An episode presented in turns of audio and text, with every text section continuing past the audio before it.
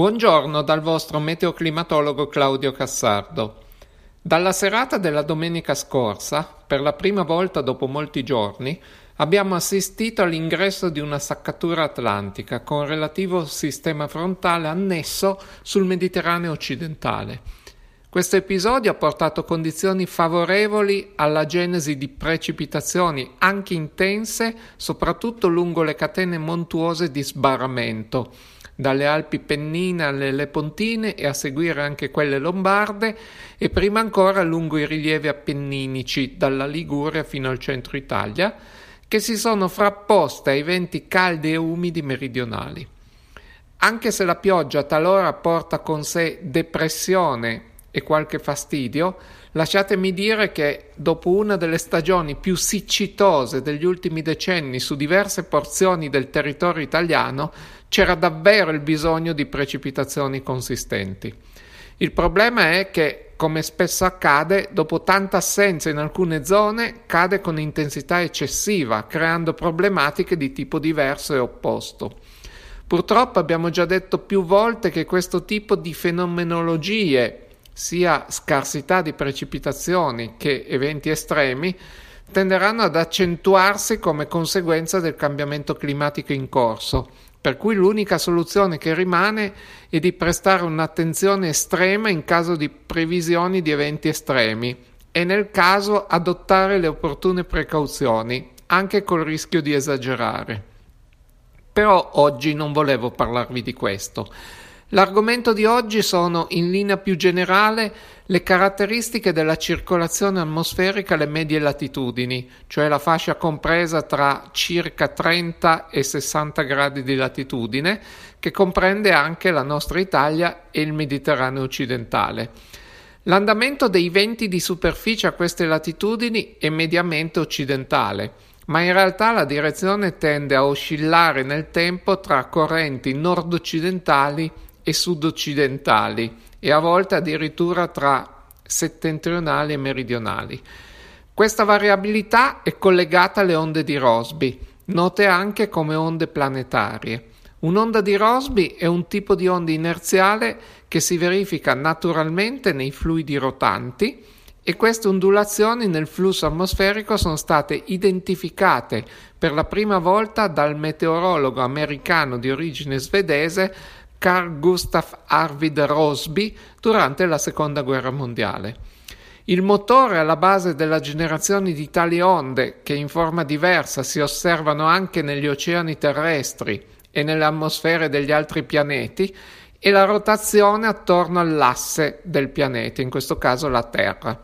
Le onde atmosferiche di Rossby sulla Terra formano giganteschi meandri nei venti, soprattutto di alta quota, cioè nella prima metà, quella più alta della troposfera, ovvero tra i 4-5 e i 10-15 km, che poi hanno una grande influenza sull'evoluzione dei sistemi di pressione e conseguentemente anche del tempo meteorologico. Queste onde sono associate anche alle correnti a getto, in inglese jet stream, cioè a quelle correnti di forte velocità del vento presenti subito sotto la tropopausa che avvolgono la superficie terrestre in due percorsi per emisfero serpeggianti e che costituiscono dei veri e propri fiumi di aria in grado di agevolare lo stadio iniziale della formazione dei cicloni extratropicali e anche degli anticiclone grazie ai fenomeni di divergenza o convergenza, rispettivamente, al livello della tropopausa, indotti sull'area sottostante i massimi locali della corrente a getto, in italiano chiamati semplicemente getti, mentre in inglese si usa il termine jet streak. Queste eh, diciamo, correnti a getto si formano per effetto della conservazione della vorticità potenziale e sono influenzate dalla forza di Coriolis, che varia con la latitudine, e dal gradiente di pressione, che è massimo a parità di quota subito sotto la tropopausa. Il flusso atmosferico collegato alle onde di Rossby è abbastanza instabile e consente a piccoli disturbi, ad esempio quelli generati dalla distribuzione abbastanza irregolare sul pianeta delle catene montuose molto ampie o anche dai campi di alta pressione, di formare dei meandri più o meno ampi in direzione nord-sud della corrente a getto. La lunghezza d'onda delle onde planetarie di Rossby varia tra circa 3.000 e 10.000 km. Dato che la lunghezza della circonferenza di un parallelo a 45 gradi di latitudine è di circa 28.000 km, ciò significa che in ogni momento ci sono tipicamente tra 3 e 13 onde di Rossby intorno al globo e il valore medio è di 7-8. Di solito quelle con lunghezza maggiore lunghezza d'onda maggiore tendono a essere stazionarie, se non addirittura a muoversi di moto retrogrado, cioè da est verso ovest, mentre le più piccole si muovono regolarmente da ovest verso est. La cosiddetta velocità di gruppo, cioè la velocità del meandro nel suo insieme, è inferiore alla velocità del vento all'interno del flusso. Inoltre il numero di onde, così come la loro lunghezza e ampiezza, non rimane costante nel tempo, ma anzi è solitamente in continua evoluzione, anche se a volte un'onda di lunghezza d'onda intorno agli 8000 km può rimanere stazionaria sulla stessa porzione di superficie terrestre per tempi che possono variare da una settimana a qualche mese. Anche l'ampiezza delle onde di Rossby può variare tra uno e qualche migliaio di chilometri. Quando l'ampiezza è ridotta, le ondulazioni sono minime e le masse di aria calda e fredda rimangono confinate a sud e a nord, rispettivamente, di questo flusso. In tal caso si parla di circolazione zonale e a essa corrisponde uno scambio termico limitato lungo i meridiani. Al contrario, quando l'ampiezza si estende per alcune migliaia di chilometri, le ondulazioni hanno dei meandri molto sviluppati e le masse di aria calda e fredda si intromettono in territori non a loro abituali, formando così colate di aria fredda, solitamente artica o antartica o comunque subpolare, dirette verso l'equatore, e conseguentemente anche risalite di aria calda subtropicale verso le latitudini polari. In questo caso si parla di circolazione meridionale, che significa letteralmente lungo i meridiani, e ad essa è associato uno scambio termico molto intenso lungo i meridiani, che ridistribuisce l'energia termica sulla superficie terrestre, ma anche la quantità di moto e il vapore acqueo. Di solito la circolazione zonale prevale nei mesi più caldi, anche se a volte si manifestano onde di rosmi molto ampie in piena estate, ma sono rare, mentre quella meridionale è tipica dei mesi più freddi. Ma anche in questo caso si hanno esempi di circolazione zonale e scambi termici limitati in pieno inverno. Le stagioni intermedie sono invece le stagioni in cui usualmente si alternano le circolazioni dei due tipi e quindi in questo momento, visto che ci troviamo all'inizio dell'autunno, dovremmo cominciare a vedere gradualmente più spesso delle onde di Rossby associate ai flussi meridionali. Tutto questo discorso è comunque valido in generale e ci consente di capire come si comporta il flusso atmosferico medio alle nostre latitudini. Ma occorre ancora citare un attore importante. Infatti esistono le cosiddette teleconnessioni atmosferiche, che sono degli schemi di circolazione atmosferica, chiamati anche modi di variabilità, a bassa, media o alta frequenza, che sono un'espressione di parte della variabilità meteorologica e in alcuni casi anche climatica a cui assistiamo. La teleconnessione sicuramente più emblematica e nota anche al grande pubblico è chiamata ENSO oppure più popolarmente El Niño. ENSO significa El Niño Southern Oscillation, cioè la oscillazione meridionale di El Niño e riguarda la temperatura superficiale del mare nell'Oceano Pacifico equatoriale,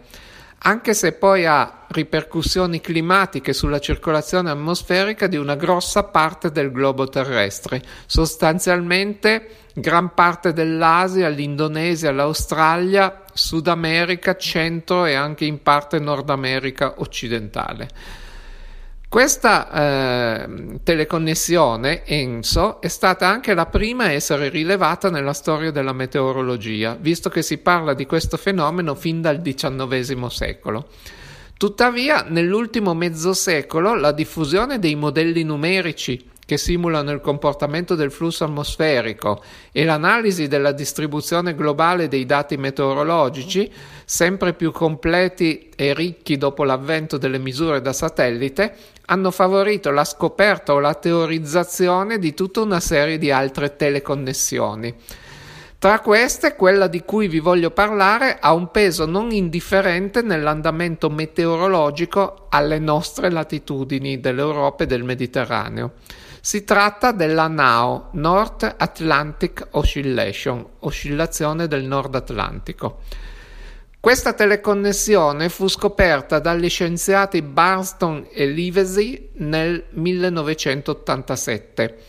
Essa unisce dei pattern invernali relativi alle circolazioni dell'Atlantico orientale occidentale, originariamente già identificati da altri scienziati qualche anno prima.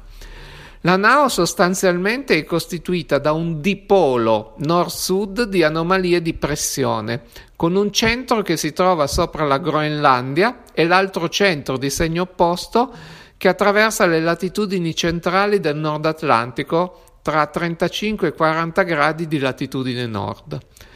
Come nel caso più noto di El Niño, anche la NAO è caratterizzata da due fasi opposte la fase positiva della NAO riflette pressioni sotto la norma alle alte latitudini del Nord Atlantico e sopra la norma sul Nord Atlantico centrale, la costa orientale degli Stati Uniti e dell'Europa occidentale.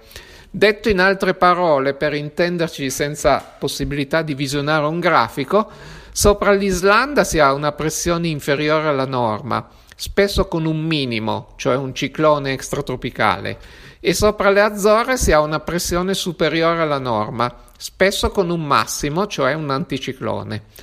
Questo produce un gradiente di pressione forte sopra le medie latitudini atlantiche, quindi con un flusso medio occidentale intenso sopra l'Atlantico.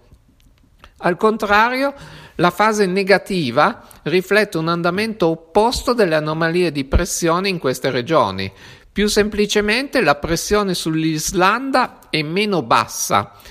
e oppure l'anticiclone delle Azzorre è meno alto della norma, per cui il gradiente barico sull'Oceano Atlantico diventa più debole e conseguentemente il flusso occidentale è meno intenso.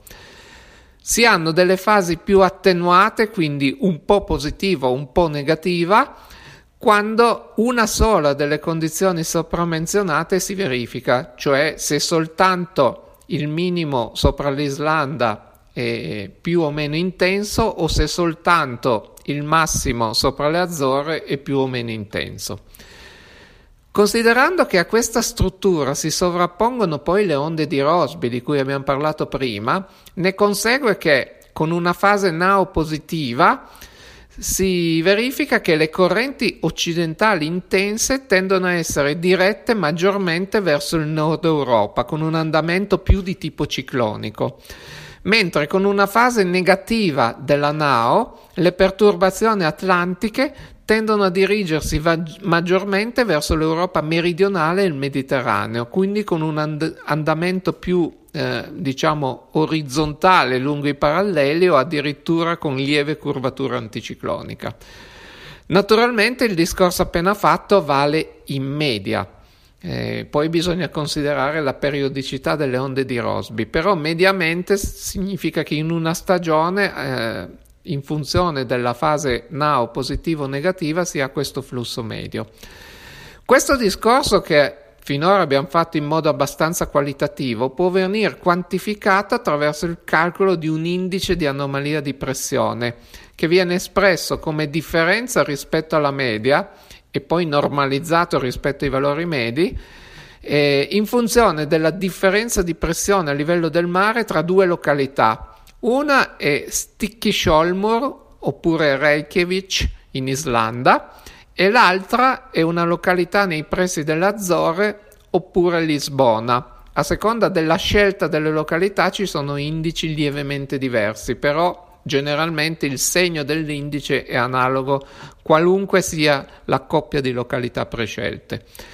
La NAO presenta una notevole variabilità sia interannuale sia interstagionale e periodi prolungati di diversi mesi di entrambe le fasi, sia positive sia negative. Sono abbastanza comuni queste alternanze. La NAO invernale presenta anche una significativa variabilità multidecennale. Ad esempio, nel periodo 1950-1979 eh, c'è stata dominanza della fase negativa della NAO e in quattro occasioni la fase positiva è stata addirittura assente per più di tre anni consecutivi. Al contrario, il periodo successivo, dal 79 al 95, è stato caratterizzato da ricorrenti fasi positive della NAO e in tal periodo è stata la NAO negativa che si è manifestata raramente. Però negli anni in cui si è manifestata, cioè gli inverni 84-85, 85-86 e anche 95-96, soprattutto nei primi due c'è stata elevata nevosità nella pianura padana. Negli anni più recenti del secondo millennio l'indice NAO ha mostrato una discreta alternanza tra le due fasi con una leggera prevalenza di situazioni a fase negativa fino al 2010, tra cui quella lunga nel biennio 2010-2011 e una lieve prevalenza invece di fasi positive successivamente, tra cui segnaliamo il biennio 2018-2019. A differenza di Enso, la fase Nao appare essere un fenomeno prevalentemente atmosferico, in cui le variazioni delle caratteristiche oceaniche, per esempio la temperatura superficiale dell'Oceano Atlantico, sembrano essere più delle conseguenze del regime barico che non delle cause che determinano la fase della Nao stessa. Ciò non toglie che esistano delle precise correlazioni tra le anomalie termiche pluviometriche sul Mediterraneo occidentale in correlazione con la fase NAO, in particolare per quanto riguarda il trimestre invernale, ovvero quello che abbiamo visto essere più favorevole alle espressioni più ampie, cioè meridionali, delle onde di Rossby. La NAO ed ENSO sono soltanto due delle tante teleconnessioni scoperte recentemente e sono associate a modi di variabilità diverse in alcune zone critiche del globo. Il fluido atmosferico con queste teleconnessioni eh, manifesta la straordinaria complessità del suo comportamento e se consideriamo che le nostre conoscenze sull'argomento non ci permettono ancora di, appre- di comprendere appieno tutti i dettagli degli scambi tra troposfera e stratosfera, e eventualmente come questi scambi possano influire sulla tipologia della circolazione atmosferica, si può intuire come sia difficile tradurre le variazioni di tutti questi parametri in maniera da fornire previsioni meteorologiche accurate oltre i canonici tre giorni da un lato e di estrinsecare variazioni climatiche magari a scala regionale anche in funzione delle teleconnessioni dall'altro lato. In ogni caso, con questo direi che per oggi vi saluto e ringrazio e vi rimando alla prossima pillola.